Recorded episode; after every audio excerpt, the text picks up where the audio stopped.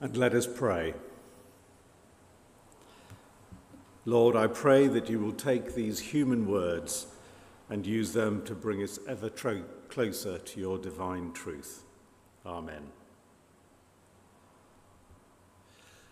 My talk this morning is entitled Fearless Peace. My earlier example gave a sea related example of peaceless fear.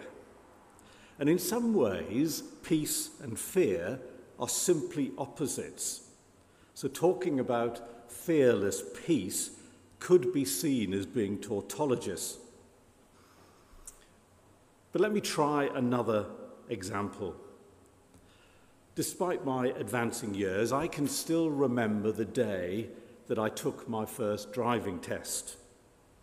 It was late in January 1968.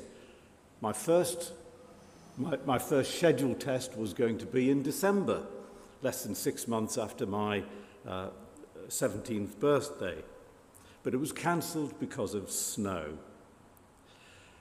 I was anxious and not particularly confident. My two older brothers had already passed their tests, seemingly with no difficulty whatsoever. Early on in the test, the driving instructor did the normal slap the dashboard, and I had to do an emergency stop, and I was convinced it was awful. So convinced it was awful, I knew I had failed. So the curious thing is, I was no longer afraid of failing because failure was a reality. And this fearless peace came over me. And I think because of that, my driving was better. And I think the examiner thought that too, and I passed. I probably wasn't the only one who was surprised. But not all peace is fearless. I truly thank the Lord that the missiles and rockets that have been flung across the Israel Palestine borders recently have ceased. And that is peace. But it's not a fearless peace. Many on both sides of that border live with fear and anxiety. And I think that sense of fear and anxiety brings us nicely to our reading from Mark. I've never been to Lake Galilee, but I'm told it is prone to sudden and forceful squalls. Part of that is due to the topology around the lake.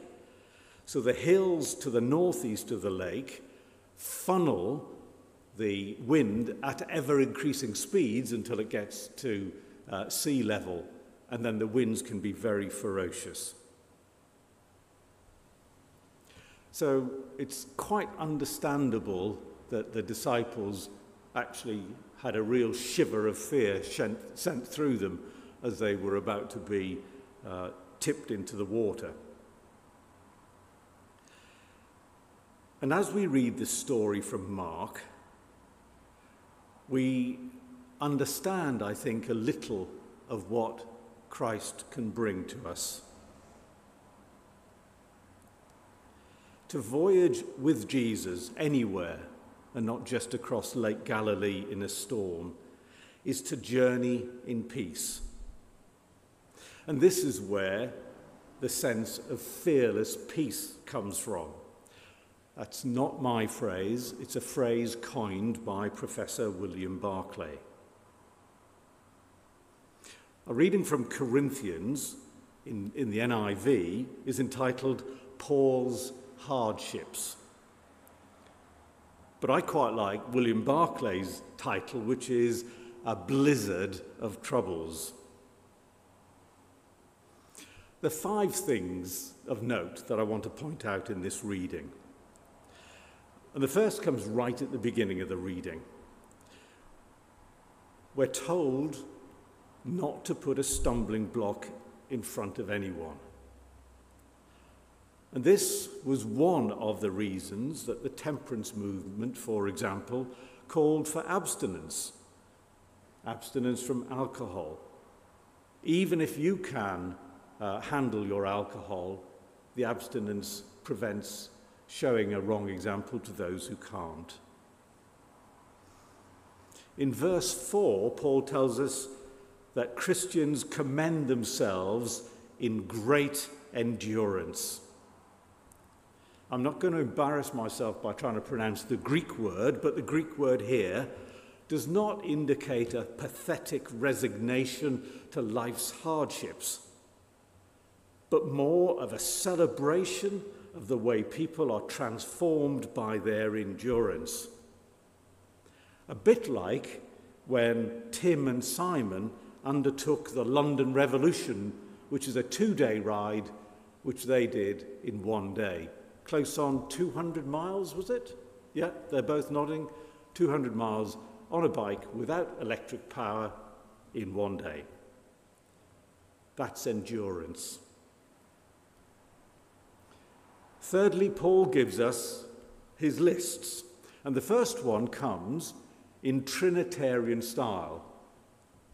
And I think that was more the reason why there are nine items, not that Paul had lost a finger somewhere in his battles. So we get three groups of three things that are listed troubles, hardships, and distress, beatings, imprisonments, and riots, hard work, sleepless nights, and hunger. His next list of nine is a God given list of the equipment needed to survive Christian life purity, understanding, and patience, kindness, the Holy Spirit, sincere love, truthful speech, the power of God, and the weapons of righteousness. I find it interesting that Paul, when talking about the weapons of righteousness, talk about them in the right hand and left hand, which, which I think is particularly interesting in the sense that if you were fighting in those days, you'd have your sword in your right hand, which was for attack, and you'd have your shield in your left hand, which was for defense. So we're told about the love of God being for defense and attack. My final point and this happens in a number of parts in the New Testament, is Paul's reference to children in the final verse. I speak as to my children. Now, to a modern ear, and mine included, this has a tinge of insult about it. Is Paul saying that his fellow disciples are immature and foolish. Now, I don't think Paul is trying to be offensive, but I do think there is a strong link between the way that children have a almost absolute trust in their parents. Well, that is until they can understand the difference between love and competence and the fearless peace that's brought about by absolute trust in God.